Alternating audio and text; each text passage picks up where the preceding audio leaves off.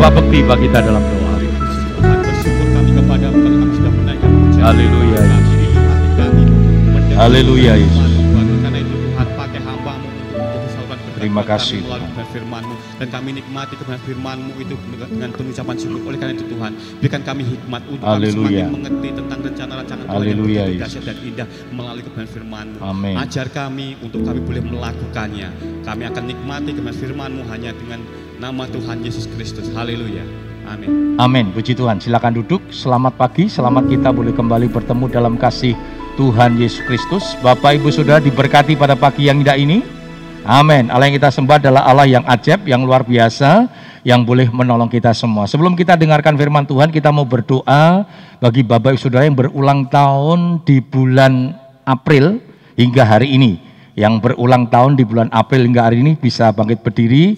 Kita akan berdoa bersama-sama. Mari silahkan.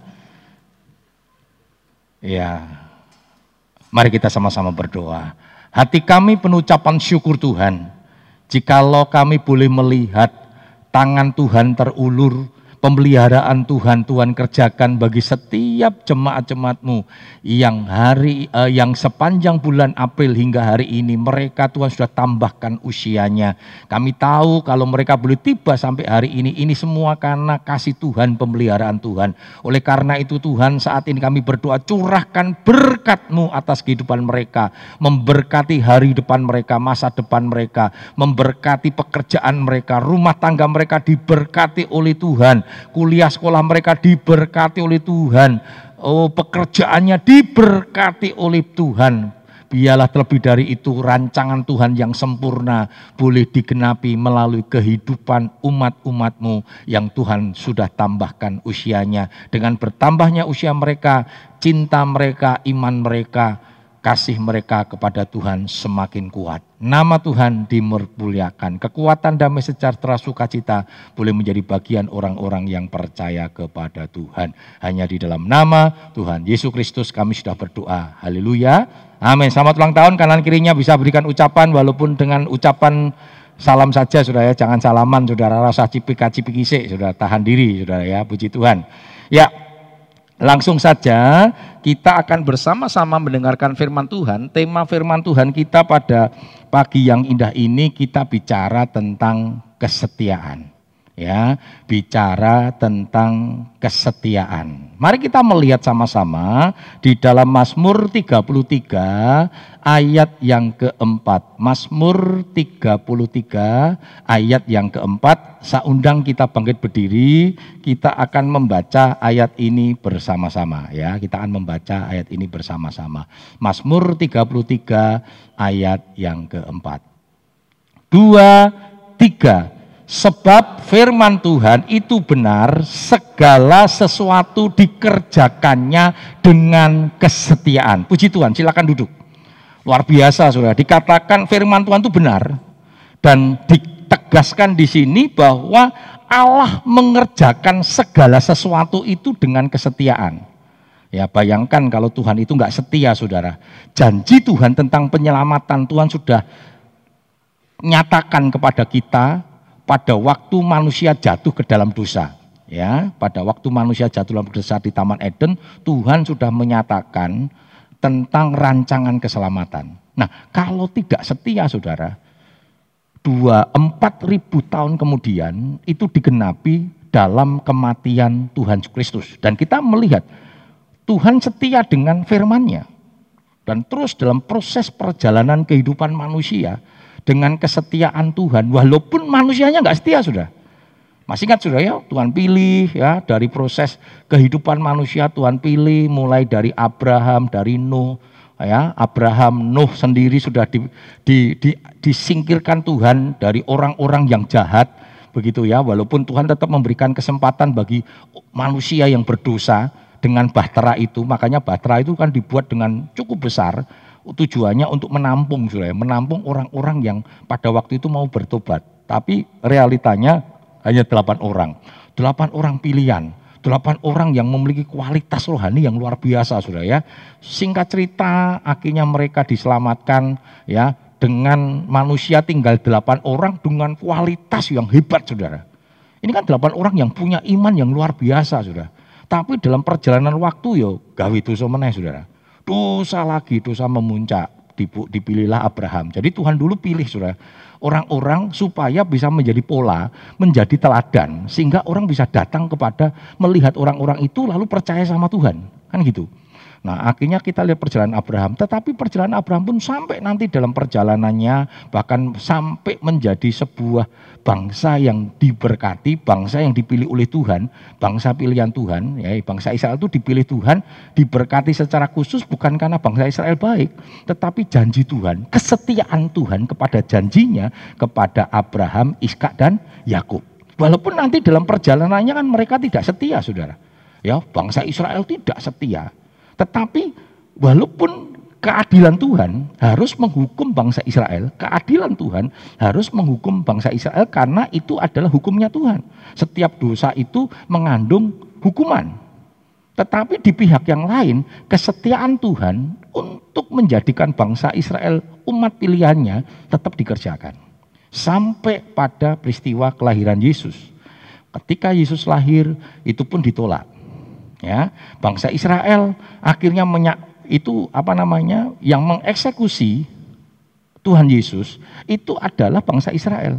Walaupun menggunakan mereka menekan kekaisaran Romawi aturan Romawi pada waktu itu di bawah pimpinan Pilatus ya Pilatus bukan kaisarnya sudah ya seperti wali kota begitu dia tekan supaya Tuhan Yesus dihukum dieksekusi. Karena untuk orang Israel tidak ada hukuman mati kecuali bersinah, sudah. Nah, bersinah itu adalah dirajam, kan gitu. Nah, sistem pemerintahnya Romawi memiliki hukuman mati yaitu salib. Makanya dia tekan, sudah. Walaupun pada waktu Pilatus ingin membebaskan, maka dia cuci tangan. Dia berkata, aku tidak bertanggung jawab atas darah orang ini. Lalu mereka berteriak-teriak, sudah. Mereka berkata, kami dan anak cucu kami lah yang akan bertanggung jawab atas darah orang ini. Makanya setelah tahun 70, oleh Jenderal Titus, bangsa Israel di, mengalami diaspora. Ya, bait Allah dihancurkan dan sebagainya. Mereka berdiaspora ke seluruh muka bumi ini dan bangsa Israel sebagai sebuah bangsa hilang. Ya, hanya muncul orang-orang Yahudi, bahkan nanti pada zamannya Hitler, eh, orang-orang Yahudi itu dijadikan kelinci percobaan. Hitler punya kebencian yang amat sangat dengan orang-orang Yahudi. Tetapi kita lihat dipelihara oleh Tuhan. Kenapa? Tuhan setia. Jadi kalau ada yang mulai mempertanyakan tentang kesetiaan Tuhan terhadap janji firman Tuhan, saudara harus urungkan itu. Ya, Tuhan itu baik, Tuhan nggak pernah salah, dan sudah terbukti sampai hari ini. Amin. Amin. Tuhan setia. Nah sekarang bagaimana kita belajar setia? Nah saudara kita melihat dulu kata setia Ternyata dalam bahasa aslinya, ya kata setia itu dalam bahasa aslinya menggunakan kata pistis yang sama digunakan untuk kata iman. Jadi dengan kata lain, Bapak Ibu Saudara ketika berkata saya punya iman, salah satunya harus dibuktikan dengan kesetiaan. Saudara tidak mungkin bisa punya iman kalau saudara tidak setia atau dengan kata lain kesetiaan tidak akan bertumbuh kalau saudara tidak memiliki iman. Nah, pengertian setia di sini adalah kesetiaan yang teguh dan kokoh terhadap orang yang telah dipersatukan dengan kita oleh janji, komitmen, sifat layak dipercayai dan kejujuran. Ya, yang jadi kata setia ini artinya yang telah dipersatukan dengan kita. Saudara dan saya sudah dipersatukan dengan Tuhan oleh kematian Yesus. Ya. Saudara dan saya sudah diikat dengan darah Yesus, ditebus oleh darah Yesus. Oleh karena itu kita harus setia dengan janji komitmen. Berapa banyak kita komitmen sama Tuhan? Tuhan aku mau setia, Tuhan mau begini. Wah banyakkan komitmen saudara ya. Tapi ternyata dibelenjani apa saudara. Jadi kita mau belajar setia sudah. Termasuk dikatakan yang telah dipersatukan dengan kita. Siapa sudah yang pernah dipersatukan dengan kita? Yaitu suami istri. Ya, nanti kalau kita membaca kitab Matius 19 dikatakan apa yang telah dipersatukan oleh Tuhan tidak boleh diceraikan oleh manusia. Jadi perkawinan itu sudah, pernikahan itu bukan main-main. Ketika engkau diberkati, ketika engkau diteguhkan, itu betul-betul kita dipersatukan di dalam Kristus. Karena itu kita tidak boleh main-main dengan yang namanya pernikahan. Nah saudara, kata pistis dalam konteks kesetiaan ini memiliki tiga makna. Ya, memiliki tiga makna. Yang pertama apa saudara?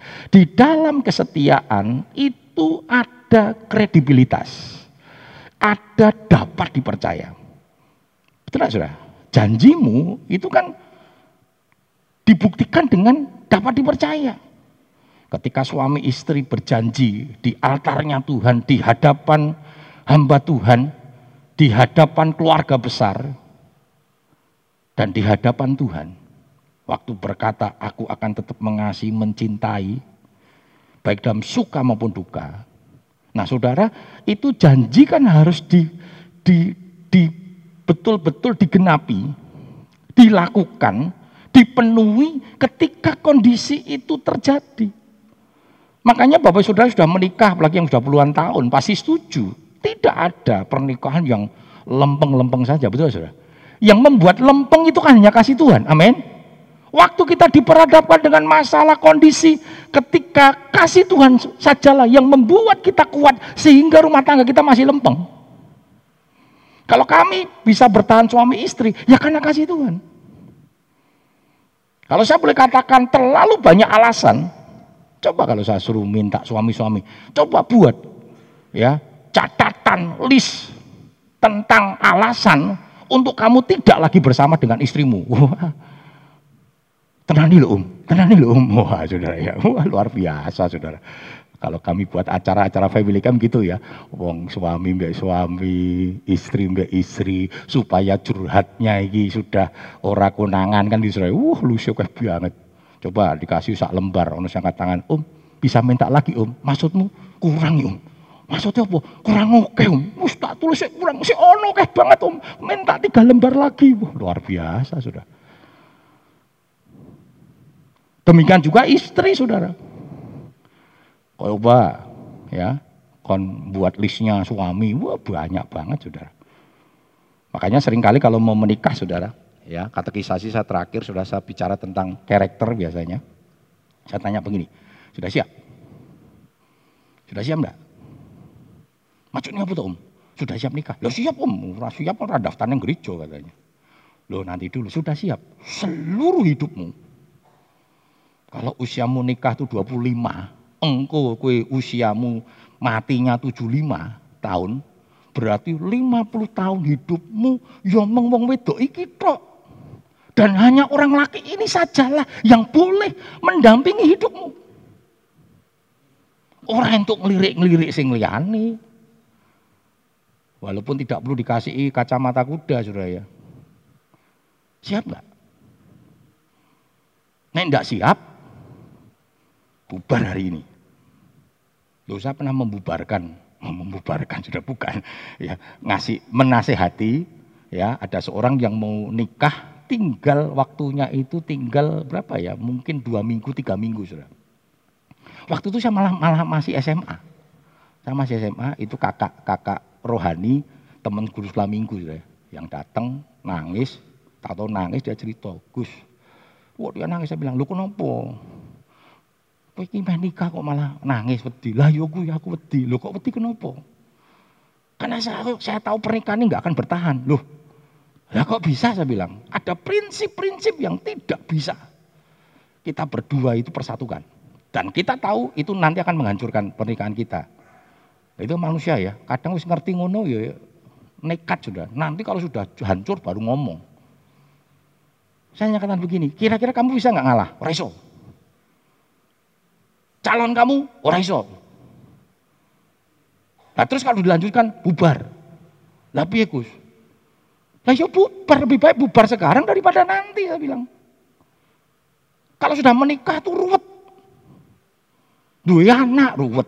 Harta kono kini ruwet, betul nggak sudah? Sudah lihat tuh di, di televisi, harta kono kini ribut. Makanya sekarang kan banyak sudah ya, sebelum menikah di catatan sipil mereka membuat surat perjanjian harta gono gini. Saya kaget sudah waktu adik saya mau menikah, saya ditanya begini sama pencatatnya, Pak ini apakah ada surat nanti perjanjian harta goni, gono gini yang akan di tanda tanganin gitu. Saya bilang begini, harta kono gini Harta kuning kan berarti cerai pak? Iya maksudnya persiapan dulu katanya. Waduh, saya tanya sama adik saya begini, Kowe gak harta kono gini? Rasa kawin saya bilang. Rasa nikah. Bubar saya ini saya bilang. Orang enggak, kan enggak. Lah ini terus uh, pencatatan ngomong gini, ini memang sudah mulai tren Pak. Jadi supaya nanti besok naik cerai, ora rame, sudah dibuat perjanjian. Lah edan toh saudara. Saudara jangan pernah punya niatan saudara ya. Menikah, lah rapopo sebenarnya cerai ini saudara. Loh, itu sudah sudah neng otaknya perlu dicuci dulu saudara. Menikah itu hanya maut yang menceraikan. Amin. Amin. Kalau ada punya niatan-niatan minta ampun bertobat sama Tuhan saudara. Saya harus sampaikan ini kebenaran firman Tuhan. Ini kebenaran firman Tuhan saudara. Hanya kasihlah yang memampukan kita saudara. Hanya kasih. Kalau saudara tidak punya kasih nggak bisa saudara. Hanya kasih. Maka saya selalu bilang begini, mau nikah buka mata rapat-rapat. Lihat. Weleke opo? Kira-kira aku bisa nggak mendampingi dia dengan kelemahannya dia? Seumur hidup loh saudara. Bisa nggak? Yo termasuk ngorok eh, nek turun jengking, ya sudah. Nek sudah menikah tutup mata rapat-rapat. Ojo dipersoalke meh ngoroke kaya truk rusak. Ora apa-apa, Saudara. Saudara belajar mengatasi dan kalau Saudara terima dengan kasih Tuhan, rasa ngorok itu membuat alunan kaya langgem Jawa, Saudara. Nek suami ini pas tugas, saudara reso turu, lo reso turu, ora krungu ngorok bojoku. Loh saudara, ada kesaksian kalau saudara pernah lihat di Youtube ya, kalau tidak salah itu orang India saudara. Satu kali suaminya meninggal, lalu dia bersaksi saudara. Dia berkata, ketika saya tidur bersama suami saya, ya sering kali saya mendengar suara ngorokan suami yang kencang saudara. Uh, gitu saudara. Kadang suami saya kebangun sendiri, betul nggak saudara ya? Ayo, saudara sing seneng sok ngorok kadang kaget lho. Ngorok kaget saudara. Apa yo katanya? Apa yo? Lah sing ngorok kuno kok apa yo? Apa yo, saudara? Sama suaminya tanya, ada apa mah? Oh, enggak apa-apa itu tetangga sebelah baru nyalakan truk katanya. Udah kamu tidur lagi. Anaknya rada sedikit marah pada waktu itu karena dipikir seperti ibunya itu sedang membuka aib bapaknya. Tapi dia katakan begini, tapi itu sudah tidak dapat saya dengarkan lagi sekarang. Saya bersyukur ketika saya sedang tertidur terbangun mendengar suara ngorok suami saya. Saya bersyukur, berarti suami saya masih hidup. Tetapi saya sekarang tidak pernah mendengarkan suara itu lagi. Kalau harus diulang, saya harus mendengar itu setiap detik. Saya siap. Tapi itu tidak mungkin. Karena Tuhan sudah panggil pulang. Saudara, hanya kasih Tuhan yang memampukan kita. Amin. Walaupun itu sesuatu yang tidak mengenakan bagi orang lain, tetapi ketika aku mengasihi dan dipersatukan di dalam Tuhan, hanya Tuhan yang memampukan itu. Kan itu minta kemampuan Tuhan. Jangan bilang gini, Tuhan buat suami saya orang ngorok, orang urip ngundaan saudara. Sudah mau itu ciri kasih ngorok. Katakan Tuhan berikan kemampuan saya menerima ngorokannya menjadi seperti langgam Jawa. Uh, Eling tapi suara di telinga kita ning nong ning gung sudah. Loh, saudara senyum ini atau sembayang mas saya. Sembayangnya Tuhan buat suami seorang ngorok. Lu jangan cuma suami, istri-istri banyak yang ngorok loh saudara. Ya, saudara kita lihat Daniel. Daniel memiliki kesetiaan dengan berkomitmen yang kuat dalam hal mempertahankan hidup dengan tidak menajiskan diri dengan makanan raja. Daniel satu ayat yang ke-8. Daniel 1 ayat yang ke-8. Daniel berketetapan untuk tidak menajiskan dirinya dengan santapan raja dan dengan anggur yang bisa diminum raja. Dimintanyalah kepada pemimpin pegawai istana itu supaya ia tidak usah menajiskan dirinya. Berarti kan saudara, ya, ini tantangan jemaat, uh, tantangan Daniel. Kita sudah sangat mengerti cerita ini, bagaimana Daniel berkomitmen beserta dengan Sadrak Mesabit Nego, ya, tidak boleh makan makanan raja, ya, santapan-santapan raja. Dan kita lihat efek atau akibat dari ketetapannya Daniel itu dia harus berhadapan dengan hukumnya kerajaan pada waktu itu yaitu adalah masuk ke dalam gua singa. Tapi kita lihat, kesetiaan itu menimbulkan kedahsyatan yang luar biasa. Pertolongan Tuhan yang hebat. Yang kedua, yaitu tokoh Yosua. Yosua bersama keluarganya memiliki kesetiaan dengan berkomitmen untuk tetap menyembah kepada Allah yang benar. Yosua 24 ayat yang ke-15. Tetapi jika kamu anggap tidak baik untuk beribadah kepada Tuhan, pilihlah pada hari ini kepada siapa kamu akan beribadah. Allah yang kepadanya nenek moyangmu beribadah di seberang sungai Efrat, atau Allah yang Allah orang Amori yang negerinya kamu diami ini. Tetapi aku dan seisi rumahku, kami akan beribadah kepada Tuhan. Perhatikan saudara, ini komitmen Yosua. Kenapa? Karena Yosua melihat. Yosua ini kan cinta Tuhan bukan baru-baru saja saudara. Dari sejak remaja dia ada cinta Tuhan. Bahkan pada waktu dia pemuda, dia diizinkan Tuhan untuk mendampingi Musa selama 40 tahun. Ya, mendampingi kepemimpinan Musa, menjadi asistennya Musa. Selama 40 tahun dia setia dan akhirnya dia ditunjuk menjadi pemimpin pelanjut dari Musa, Saudara. Dan dia merasakan ini di akhir kepemimpinannya saudara.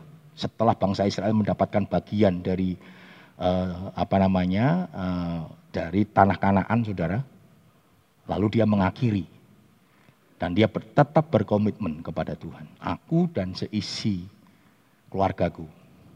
Kenapa? Dia melihat bangsa Israel ini bangsa yang kacau saudara. Yang selalu meninggalkan Tuhan selalu meninggalkan Tuhan. Padahal kalau kita jujur saudara, coba Bapak saudara jujur, yang setia kepada Tuhan, pernah enggak Tuhan mengecewakan kita?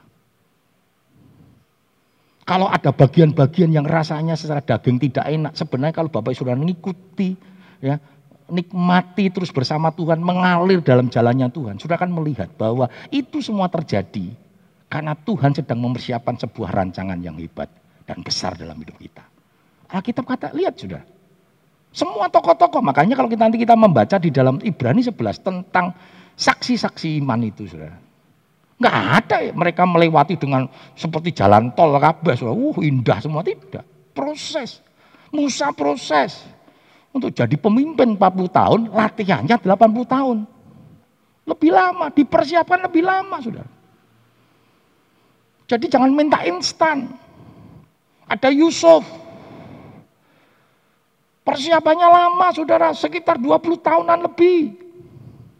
Untuk dia menjadi Perdana Menteri. Tapi prosesnya kan gak enak. Ada Daud. Proses yang cukup panjang. Proses yang cukup panjang. Dan kita lihat Tuhan tidak pernah mengecewakan kita. Amin.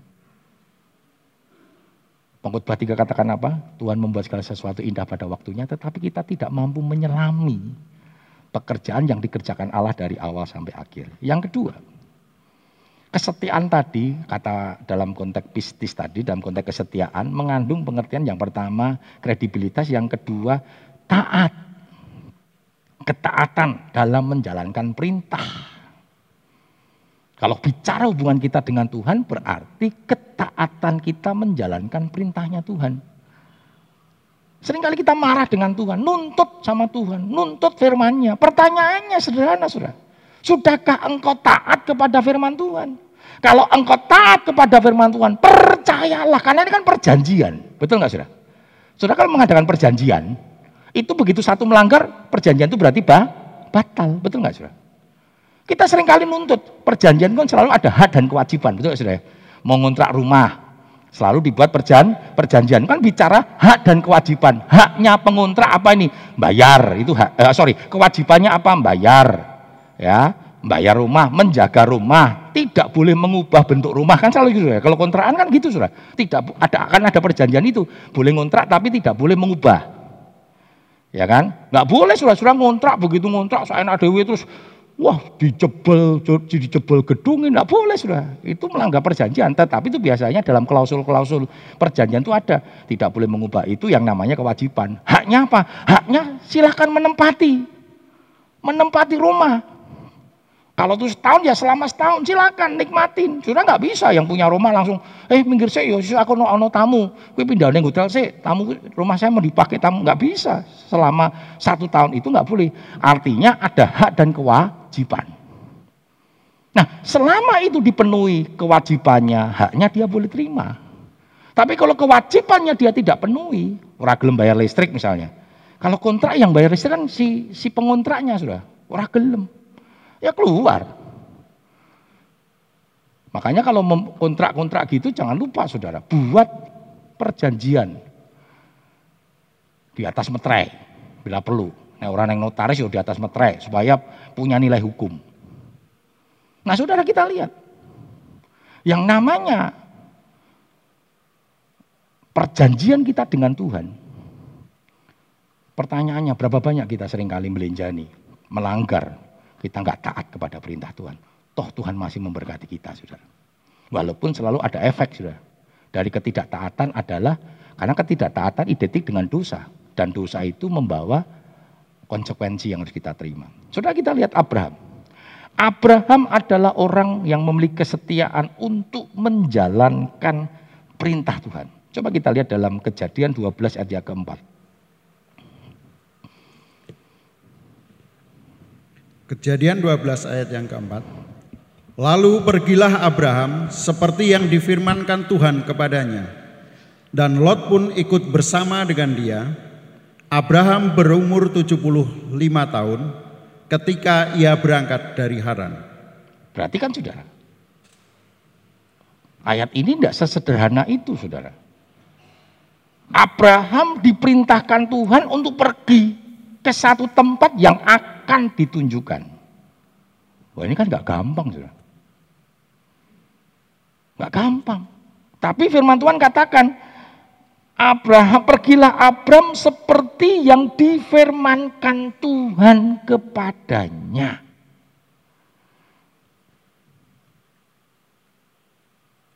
Ini bentuk ketaatan dan kesetiaan. Dan nanti kalau sudah lihat ya, Abram ini kan kita kenal sebagai bapak orang ber, beriman. Tapi kan prosesnya nggak gampang. Sampai dia mendapatkan julukan bapak orang beriman kan nggak gampang sudah. Dan Abraham ini menjadi kebanggaannya orang Israel. Kebanggaannya orang Israel sudah. Kenapa sudah? Karena prosesnya. Dan prosesnya itu waduh dia pernah harus berhadapan dengan perintah Tuhan yang berat ya dia dapat anak mujizat lalu diminta dipersembahkan kepada Tuhan dan dia jalankan itu sudah ya karena dia setia kepada keta, uh, setia kepada Tuhan dia taat menjalankan firman Tuhan. Saudara yang kedua tokoh Daud. Daud itu setia melakukan kehendak Tuhan. Walaupun ada dosa saudara. Abraham ada dosa? Nggak ada. Daud ada dosa? Nggak ada tetapi seperti janji firman Tuhan ya, Tuhan kan setia. Dosa semerah kermisi disucikan seputih salju. Ketika engkau bertobat dan kembali taat menjalankan firman. Kadang dalam kehidupan manusia sering kali kita pasti pernah pernah jatuh dalam dosa, sudah. Pernah jatuh dalam dosa. Karena kekilafan, karena kelemahan daging kita, karena reak aktifnya kita menghadapi persoalan sehingga sering kali kita memutuskan atau melakukan sesuatu yang bertentangan dengan firman Tuhan. Ketika engkau bertobat minta ampun Tuhan ampuni. Tetapi jangan hidup dalam dosa. Hidup dalam dosa itu hidup kita sudah dikuasai dan dikendalikan oleh dosa. Pikiran pikiran dosa, perasaan dosa, apa-apa titik perasaan waduh lebay saudara. Itu namanya hidup dalam dosa.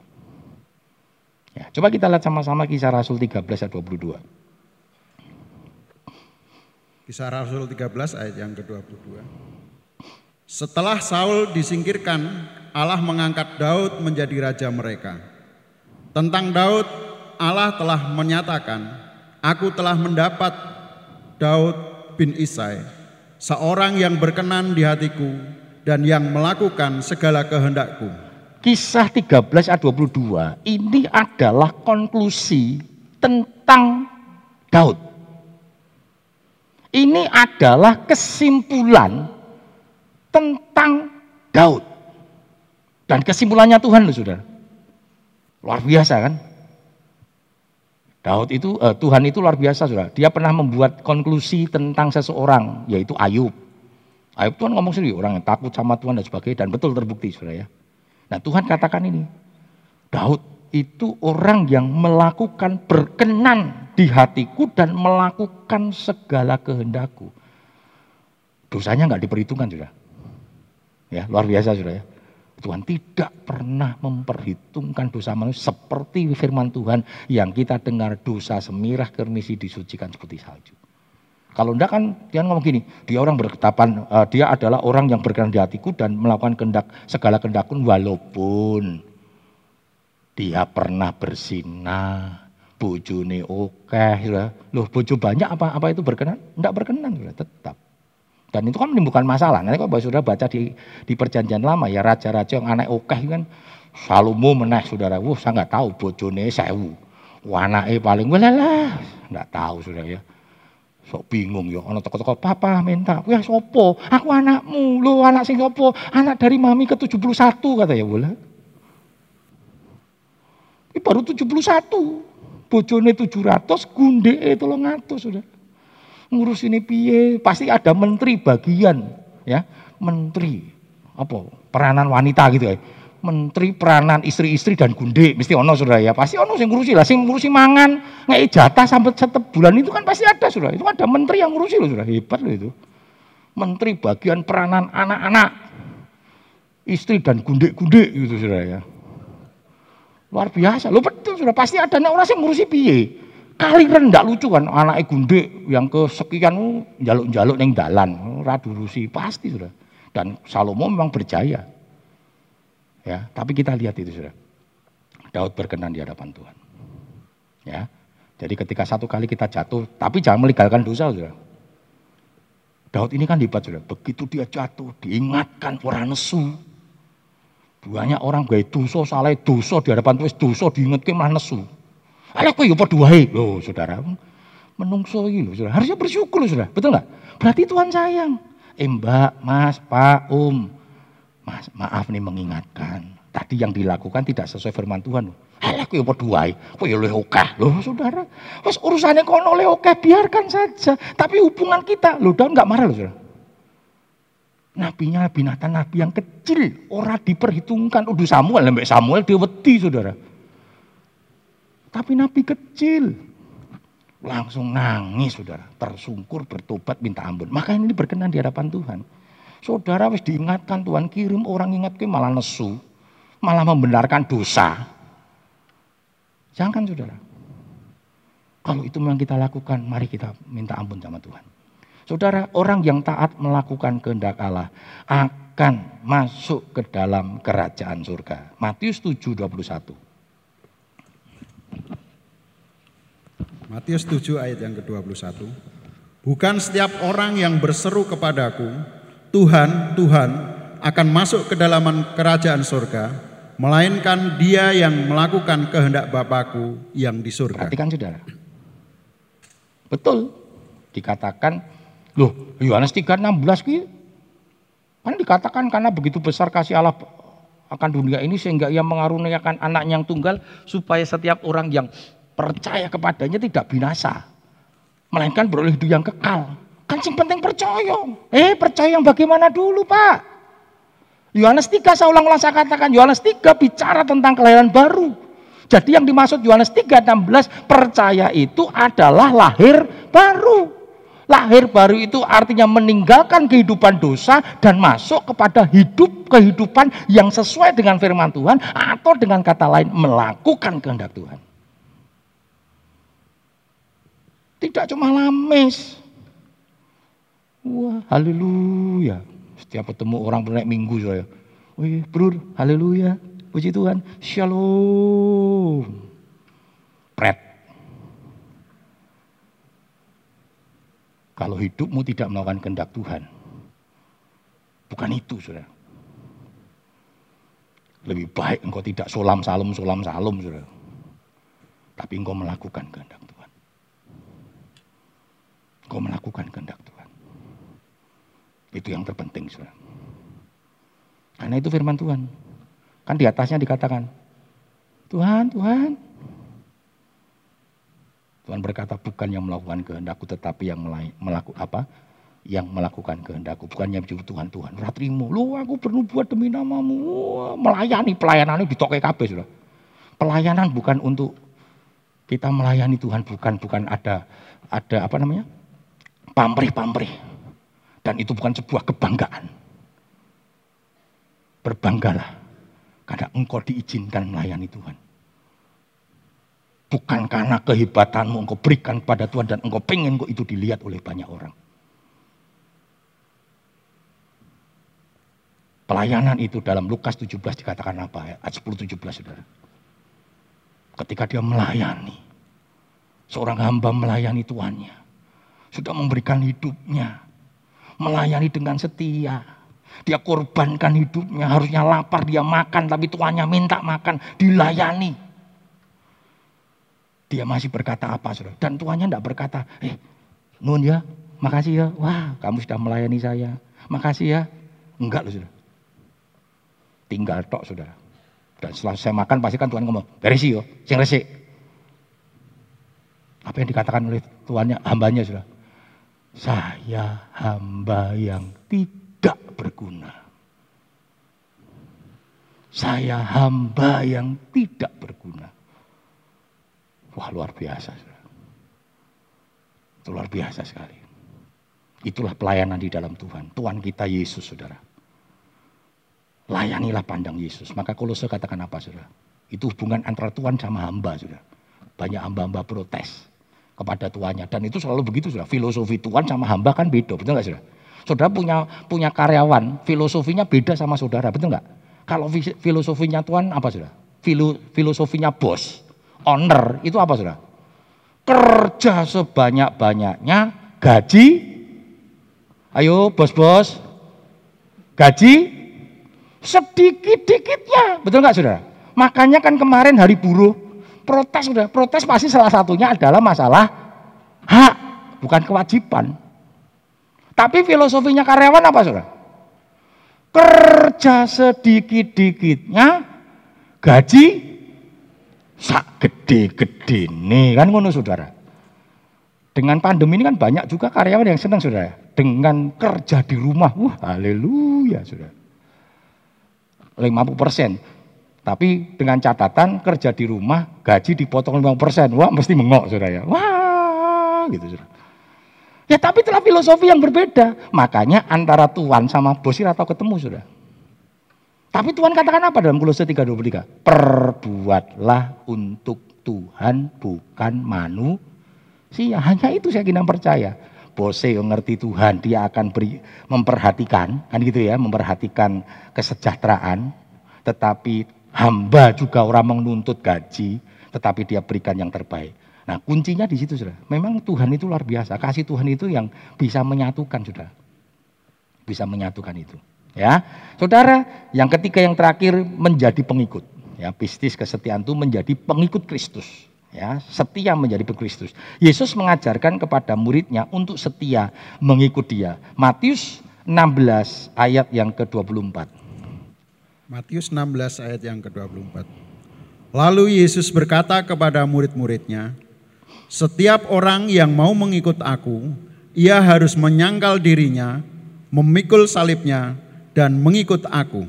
Perhatikan sudah, Barang siap, Yesus berkata, setiap orang yang mau mengikut aku, siapa yang mengikuti Tuhan? Orang Kristen. Kristen itu artinya pengikut Kristus.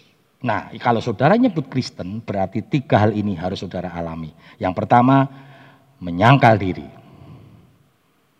Berkata tidak untuk keinginan daging kita, selama itu tidak menyenangkan Tuhan.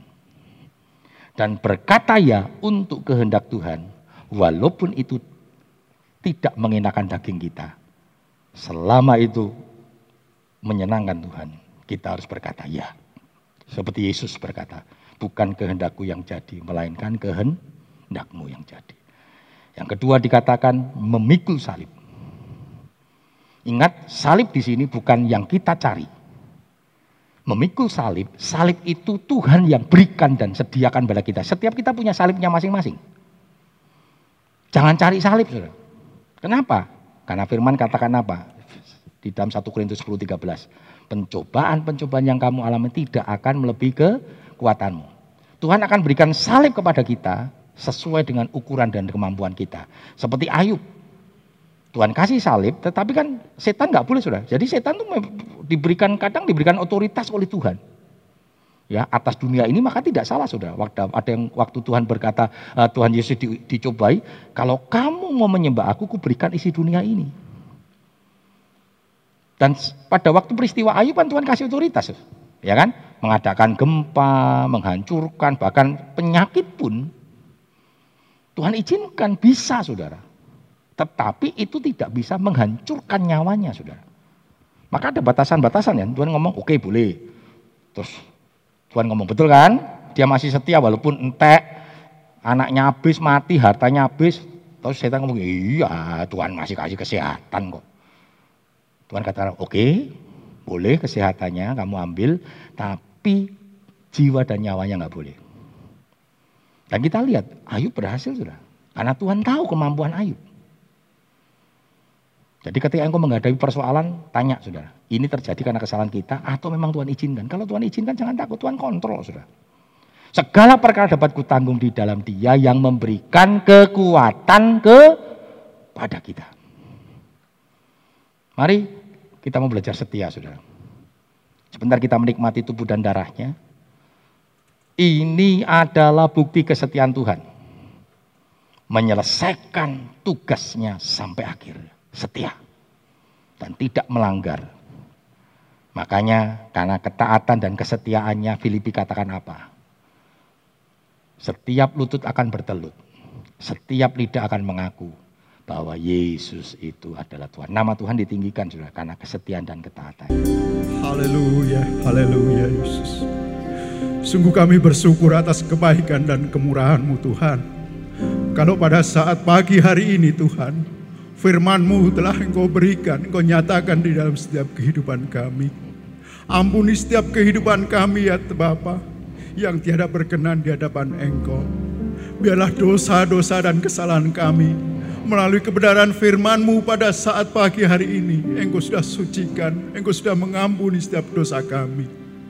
Bahkan Tuhan kalau firman-Mu sudah dibentangkan, meteraikan di dalam kehidupan kami, agar kami benar-benar setia, sebagaimana Engkau setia sampai mati untuk ketebusan dosa kami semua Tuhan.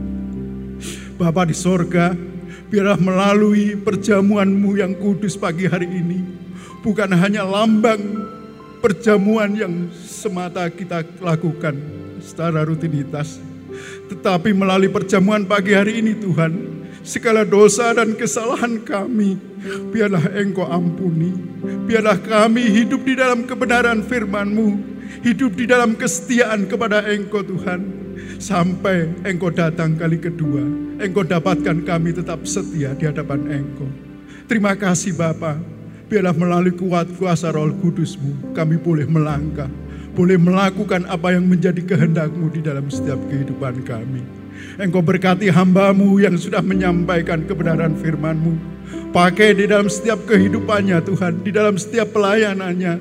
Setiap apa yang dibutuhkan di dalam rumah tangganya, Engkau pelihara. Engkau pakai hambamu tambah hari tambah heran. Nama Tuhan dipuji dan dipermuliakan. Terima kasih Tuhan, terima kasih atas berkatmu pada pagi hari ini.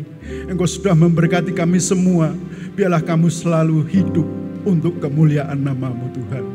Terima kasih Bapa, terima kasih Yesus. Hanya di dalam nama Tuhan Yesus Kristus kami berdoa dan mengucap syukur. Haleluya. Amin.